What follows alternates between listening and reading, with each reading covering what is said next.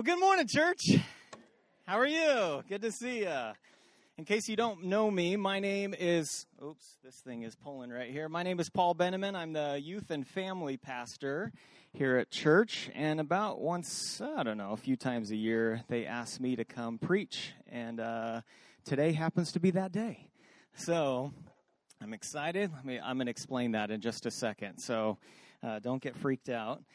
Um, all right. I'm just going to get right into it. All right. We've been going, Pastor Dave's been going through the book of First Peter. Uh, last week he finished chapter one. Today we're going to start chapter two of First Peter. Okay. So if you have your Bibles, I want you to open them and I want you to read God's living and active word. Okay. But here's my main point for our section of God's word today. One main point for today. For the believer, knowing your real identity leads to right living for the believer, knowing your real identity, who you are, leads to right living. Now, um, I'm going I'm to talk about that because that's where Peter goes in, the, in his letter um, that he writes. And so I'm going to build on what Pastor Dave talked about last week. It's good? Hello? Hello? Oh, it is good. There we go. All right. Let me put this thing away over here. All right. Much better. So last week, Pastor Dave talked about taking control of your mind and taking control of your conduct. If you don't remember that after the service today, go back and listen to it. It was a great sermon last week. But we're going to continue to build on that. So, for the believer, knowing your real identity leads to right living. Now, I start with that caveat for the believer because that's who Peter is writing to. And that's what he says in chapter 1, verse 23. He says, Since you have been born again. So he's assuming his hearers, his readers of this letter, have been born again. Now, if you're not born again, if you don't even know what that means, let me change it a little bit. Do you love Jesus Christ?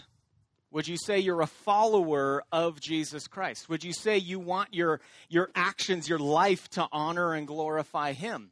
Has your life been changed by the gospel? If you don't love Jesus, then all this that you're about to hear may just come across as rules and burdens and foolishness.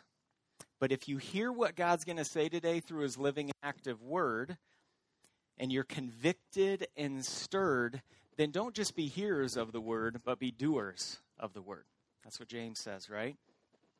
So let me illustrate it this way. People are very good at acting different ways in front of different people. Okay? We all wear masks. Here's my Lucha Libre mask. Now, I'm going to wear a different mask here in a second. I'm going to wear this for a second but we all wear masks and we act differently in front of different people. Okay, here's how I see students do. I've worked with students here in Valley Center for like 25 years. So every Tuesday I go to the middle school when we were allowed to go to school, and every Wednesday I go to the high school. And you're standing in the quad of the high school at lunch, and over kind of on the side, you'll always see, you know, some couples standing around just kind of embracing each other, you know, the high school students that are in love. And you'll see the guy talking to his lady friend, oh, I love you so much. You're so cute. Oh, you're just my little buttercup. Yes, you are. Yes, you are. And then what happens? Then the guy's friends walk up, and then what is, how does the guy start talking? He went from, oh, you're my little buttercup. Hey, what's up, bro? How you guys doing? You know, this is my little lady friend over here. Are just chilling. Hey, you guys want to go work out after school? You know, pump some iron. You know, this is what bros do. Which is the real guy? The one with his girlfriend? Or the one with his guy friends, his man friends, right? Or how about our kids? Our kid, and I'm not saying this of my kids, I'm just saying in kids general, right? I don't want to do my homework, right? I don't want to clean my room. I don't want to do my chores. I just want to sit and eat my darn quesadilla, right? Or parents are like, no, this is what you have to do, right? But then what happens?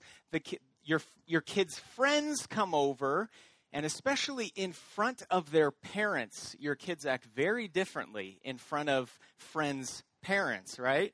Here's how we see it. Kid's friend comes over. Oh, thank you, Mrs. Behneman, for making this delightful quesadilla. This is delicious. Oh, and I love how beautifully you've decorated your house, right? Parents always ask me at, at youth group, they're like, is my child just like mean and just like not nice at youth group? I'm like, no, they're great.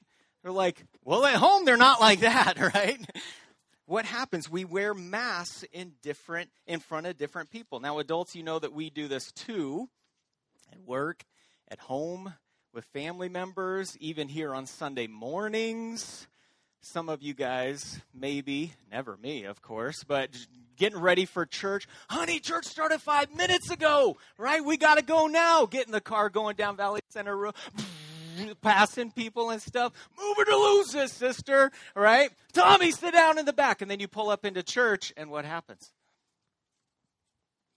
Hey, brother. Oh, so good to see you. God bless you and bless him and bless her. So, oh, I just love how God's teaching me patience right now. He's just teaching me how to wait on him and wait on his perfect timing. It's what we do, right? Now, granted, those scenarios might be a little bit exaggerated, just a little bit, right? But we laugh because there's, we know there's some truth in each of those scenarios. I guess for me, the crazy part is sometimes we fake it so much that we don't know which is the real us anymore. Is the real one on the way to church? Is the real one when you're at church? Who's the real you? Do you know who you really are? Or are you're so good at wearing all these different masks that nobody even knows the real you. And it's sad to say, I think sometimes, a lot of times, even our spouses don't even know the real us because we faked it for so long. Well, lucky for us, God gives us clear direction to this question who is the real us? Okay? So, who's Peter writing to again? He's writing to believers. And so that's what he keep that in mind. First Peter chapter 2, verse 1. If you have your Bibles, open it up. It says this. So put away all malice and all deceit and all hypocrisy and envy and all slander. And like newborn infants, I want you to long for the pure spiritual milk, that by it you may grow up into salvation, if indeed you have tasted that the Lord is good. If you haven't tasted that the Lord is good, or that Jesus Christ is the best, most amazing thing that could ever happen to your life, then you're putting on a mask to act like a Christian. If you have tasted that the Lord is good and you do want to honor God with your life and your actions, then you put on a mask when you don't act like Christ. Does that make sense? Which, which category are you in? See, when, you, when we as believers don't act the way He's called and enabled us to live as believers, and we're going to talk more about this, that's when we put on the mask. Now, what if you don't know if you're saved or not? If you hear what I'm going to say today and you think, you know what, I want that. I want abundant life. I want a reason to get out of bed tomorrow morning, a reason. I want a purpose for my life. I want to know who I am, why I was created. Listen. Listen to what God's going to say today. If you if you desire that, then that's evidence that the Holy Spirit is working on your heart and softening your heart and starting to stir your heart. Come talk to me afterwards. I want to tell you more. But Peter starts right out the gate with something we all do so well. He says in verse 1 to put away, in other words, take off the mask. When I read that, that's the first thing that comes into my mind. Put off the mask. Take off the mask. Put away these things. Stop looking and living like the old you. And what did the old you look like? He says right there malice, deceit, hypocrisy, envy, and slander. Do those things define what a follower of Jesus Christ should look like? No, those are the exact opposite of what a follower of Jesus Christ should look like, right? But we do them sometimes.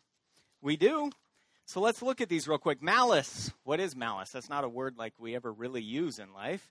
Malice is evil, wickedness, the action or intent to harm other people. Is that ever, does that thought, do those feelings ever go through your veins? The action or intent to harm other people. That's malice. How about deceit? Harming others through trickery or falsehood. Does that define who you are? Do you ever just kind of trick people to get your way? It's deceit. How about hypocrisy? That is insincerity, or listen to this the masking of inward evil by an outward show of righteousness.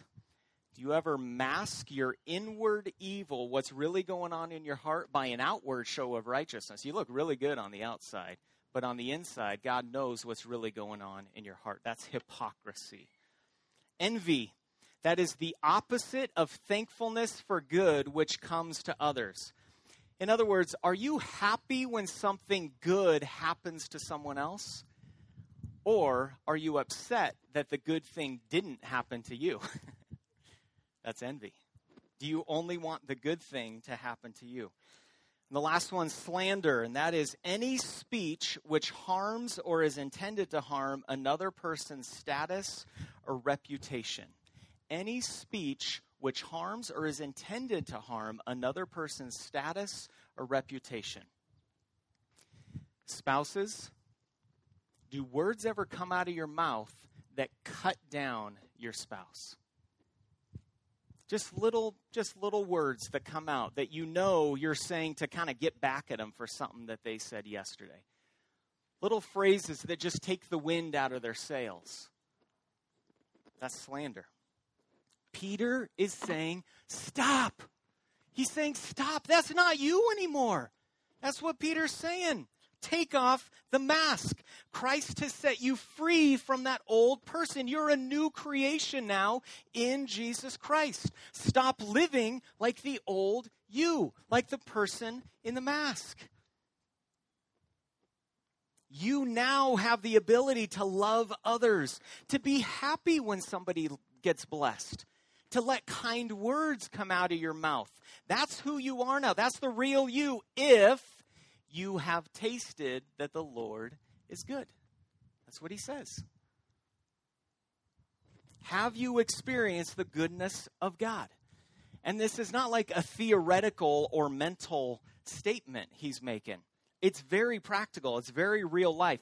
Do you want to grow in your salvation? Do you want to love Jesus Christ more? He says, like a baby cries and does whatever is necessary to get that milk.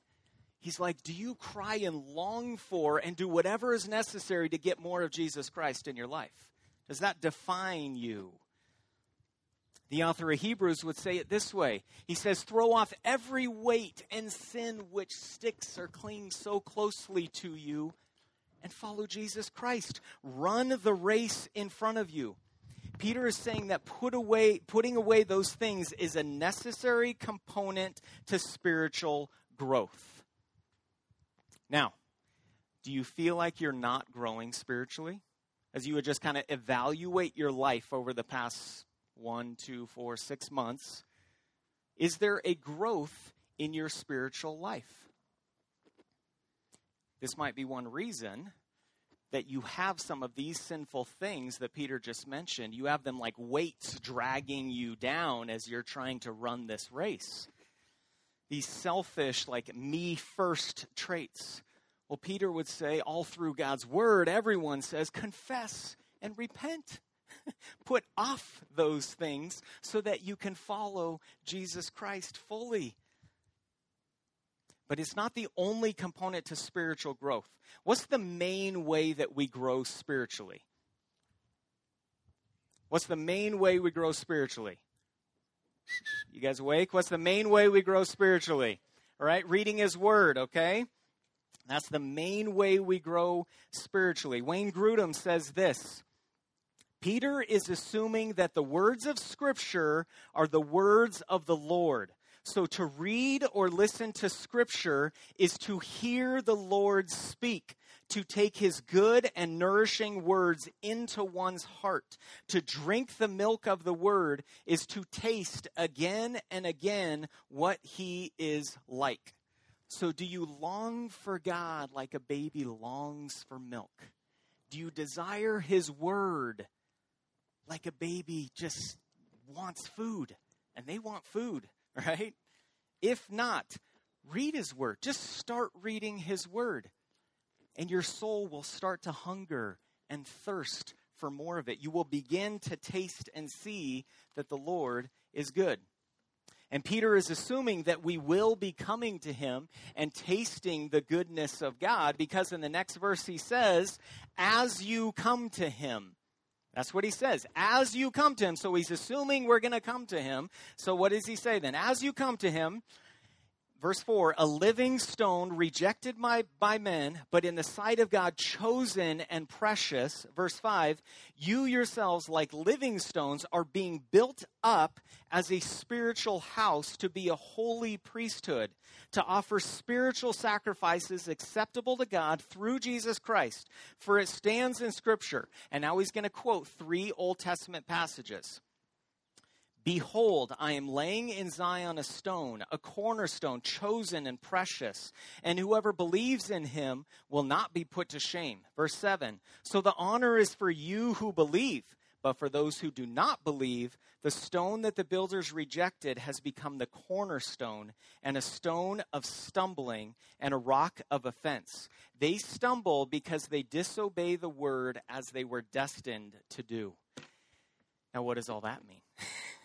well, let's look and see. Peter's using a lot of Old Testament imagery here, right? In the Old Testament, how did people come near to God? There were four components to it. If anybody was going to have some sort of relationship with God or come into God's presence or whatever, it was only through a prophet, is through a priest, it was through the tabernacle or temple, and it was with sacrifices. Those were the four things that people had to do in order to come near to God, have some sort of interaction with God. But now, because of Jesus, Peter is saying we have direct access to God Himself.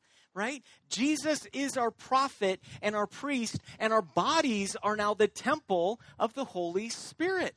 Right? That's why Peter says, as you come to him, as you continually come to Christ, first through initial saving faith, and then through reading his word, through fellowship, through prayer, as you come to him, you are being built into a spiritual house. And what does that mean? It's not about a physical building anymore. In the Old Testament, it was always about the temple, right? It was about this place now he's calling, Peter's calling his people, and in turn, the church today, living stones. That's what he says. Living stones, not dead stones, not rocks that a physical church is made out of. Now the church is us, believers, right? And we are alive spiritually. We are living stones, is what he says. Jesus is the cornerstone that sets the pattern, that sets the trajectory. He's like the foundation that is coming out from here, and we pattern our lives off of him as our cornerstone. We follow his lead, and we are now the temple, the church, or as he calls it, a spiritual house. And what do we do in this house or as this house? He says, we offer spiritual sacrifices acceptable to God through Jesus Christ. And we can do that because he says we are a holy priesthood. That's who you are. If you're a follower of Jesus Christ, you're a holy priest. This is so radically different from how they thought about church and worship and sacrifices in the Old Testament, right? But I even see it sometimes today because a lot of times people think that us pastors we're like the professional spiritual people right and so if you want if you have a friend that you want to hear about you want them to hear the gospel hear about jesus christ say you know what come to church with me. I want my pastor to share the gospel with you. I want my pastor, I want you to hear them preach. Then you can hear the good news of Jesus Christ. Now, I'm not diminishing church. Church is a necessary, vital part of the Christian life. It's one of our core values here at Valley Center Community Church, right? To gather together. Invite your friends to church, but don't think for a second that somehow I'm more qualified as a pastor to share about Jesus Christ with your friend. You know why? Because you are a holy priest. You have direct access to God just like I do. You, me, we are a holy priesthood, is what he's saying. Just like the high priest in the Old Testament did, only once a year could go into the Holy of Holies, right? And it was this huge, momentous occasion and he would go in and sacrifice, and then the sacrifice was meant to accept, uh, or God would accept that sacrifice for the penalty of the people's sin, but is only once a year. But now we get direct access to God Himself, right? Now Peter is calling you and me priests, but not just priests. What's the adjective he uses? Holy priests. Holy priests. This is your identity if you believe in Jesus Christ. You are a holy priesthood. And who says it? God Himself. God Himself calls you a holy priesthood. Now, what in the world can make you holy before God? Because surely we think in our head, God, you would not call me holy if you knew what words came out of my mouth this past week. Surely you would not call me holy if you knew what thoughts were in my head this week, right? What I looked at, what I did this week. Surely he knows what sinful actions we did. Is God just like turning a blind eye to it? Is he like sweeping things under the rug? No. Peter's been saying all along what qualifies us to be holy priests. He's been telling us in chapter 1, and he will through the rest of the book, who we are. If you have your Bible, look back at chapter 1. I want to look at just a few verses here. They're all throughout. I'm going to highlight a few. Chapter 1, verse 3, he says, Blessed be the God and Father of our Lord Jesus Christ, according to his great mercy, he has caused us to be born again to a living hope through the resurrection of Jesus Christ from the dead. Chapter 1, verse 15, But is he who called you as holy, then he says, Be holy in all your conduct would God command us to do something without enabling us to do it? No, that's crazy, right? He enables us to do it, therefore, then he calls us to live it out. Chapter 1, verse 23 says, Since you have been born again, this is who you are now chapter 2, verse 24. He himself bore our sins in his body on the tree that we might die to sin and live to righteousness. And then it says, By his wounds you have been healed. That's who you are now. That's what God did for us. Chapter 3, verse 18. For Christ also suffered once for sins, the righteous for the unrighteous, that he might bring us to God, being put to death in the flesh, but made alive in the spirit. He's telling us over and over again, all over the place, what qualifies us to be holy priests. And what is it? It's none other, none other than the work of Jesus Christ on our behalf. That's it. That's it, right? His holiness is given to those who believe in him and are forgiven by him. God makes you holy through Jesus. Peter's not blowing smoke here when he calls us holy priests. That's what God did for anyone who believes in Jesus as their Lord and Savior. Do me a favor. In your if you're in First Peter there, turn to your left like 8 or 10 pages depending on your Bible just right before the book of Hebrews is the little book of Titus. And in Titus chapter 3, he says this. If you're there, say amen. If you're not there, say hold up. All right, well, wait a second. Titus chapter 3, verse 3 says this For we ourselves were once foolish disobedient, led astray, slaves to various passions and pleasures, passing our days in malice and envy, hated by others, and hating one another. Does that sound familiar? Kind of sounds like what Peter was saying at the beginning of chapter 2, right?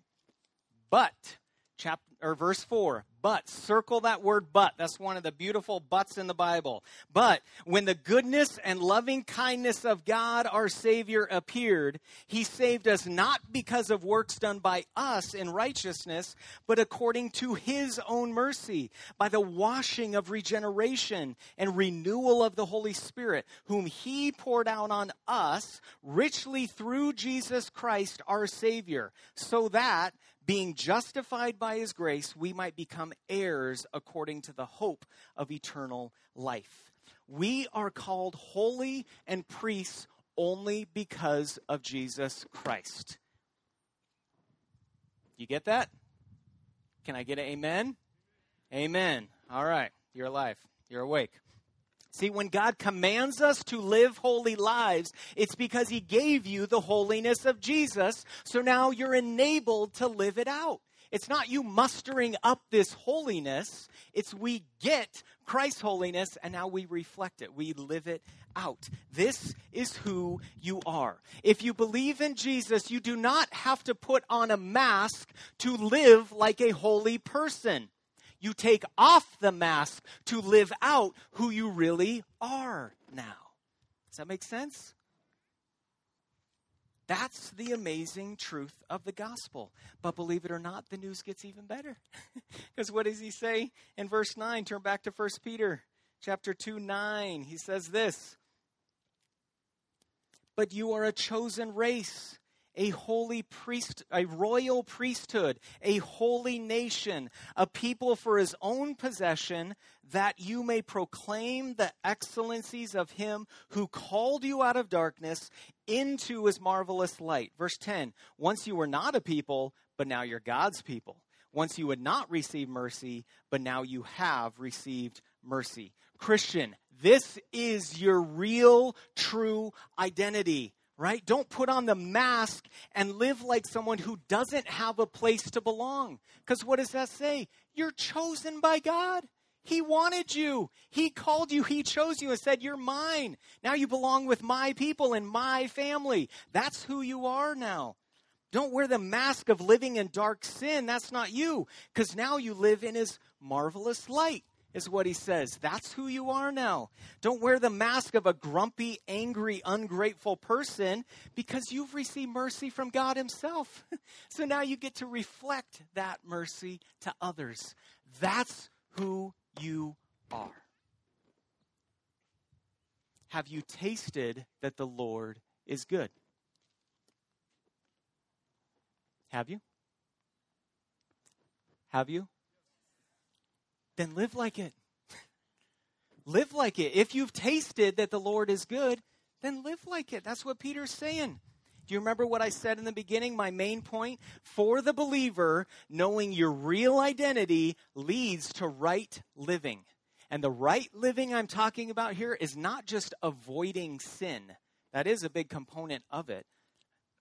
But the main action we are being called to here is in that last section. I'm going to read it one more time. See, few verses. Verse 9.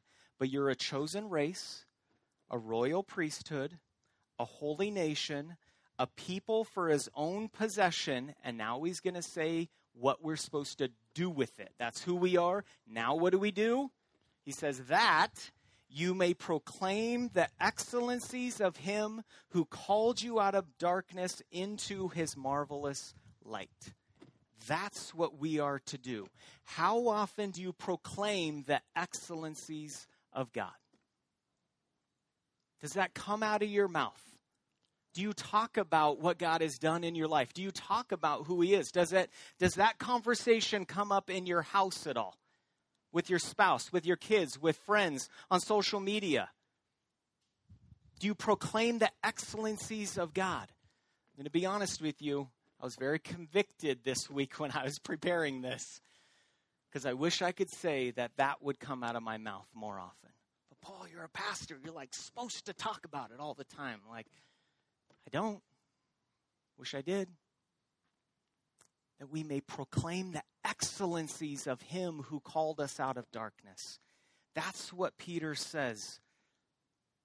One commentator says this God's purpose in redeeming us is not simply our own enjoyment, but that we might glorify him. Our ultimate meaning lies in declaring the excellencies of God, for he alone is worthy of the glory. And then he says this redemption is ultimately not man centered, but God centered. That's the point of redemption. Are you the person that always points people back to God? Are you that person? That's something I want to grow more in. I want to do that more. Whatever somebody's going through, I want to point them, reflect them back to God. When I was writing this, there was one person that immediately came to mind. If you ever go to Joe's feed store, right down the street, I haven't seen Joe here today. I don't know if he's here. He does that. If you're in there buying whatever pet stuff your pet needs, I guarantee if you talk to Joe, if he's at the register, you know what you're going to hear about? Jesus Christ. Because really, the, the, the pet store is just like a means to talk to people about Jesus. That's it. Yeah, that's how he pays his bills. But that's who he is. That's who Joe is. You can't shut him up. He's not wearing a mask. That's he's just living out who he is. He loves Jesus Christ, and you're going to hear about it. Sometimes for 20 minutes, and you're like, Joe, I just kind of want to get my food and leave, right? And he's like, No, I need to tell you this conversation I had yesterday. So it's not just me because I'm a pastor. Okay, yeah, I just want to make sure. Joe, if you're watching online or if you're here, I love you, brother. I love that you live this out, that you proclaim the excellencies of God. It's just in you and it comes out of you. That's what I want to be like. Do you want to be like that? I want to proclaim the excellencies of God. It would just come out of me. Do you know God like that? You can start today. It's not rocket science. Even it's simple enough for a child to understand. Start reading God's Word. Are you wearing a mask? Are you faking it? Stop. Confess and repent. Say, that's not me anymore. I've been saved by Jesus Christ. I'm a new creation. Now I want to live out this life, this holiness that God's enabled me to live. Not faking it. Live out who God made you to be because of Jesus Christ. Let's pray.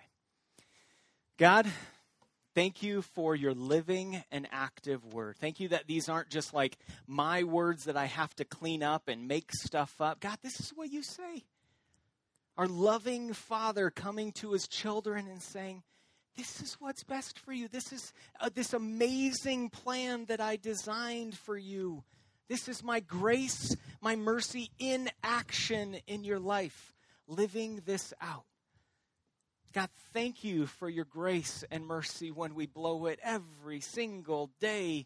And yet you don't come and unadopt us every single day when we mess up. No, you say, You're mine. and you sanctify us. This process of being made holy more and more each day. God, I pray this week, God, that we would take control of our actions, our thoughts, our words, what we look at we would live as holy priests because that's who you say that we are. We don't have to pretend. God, may we honor you and glorify you this week because you alone deserve it. In Jesus' name, amen.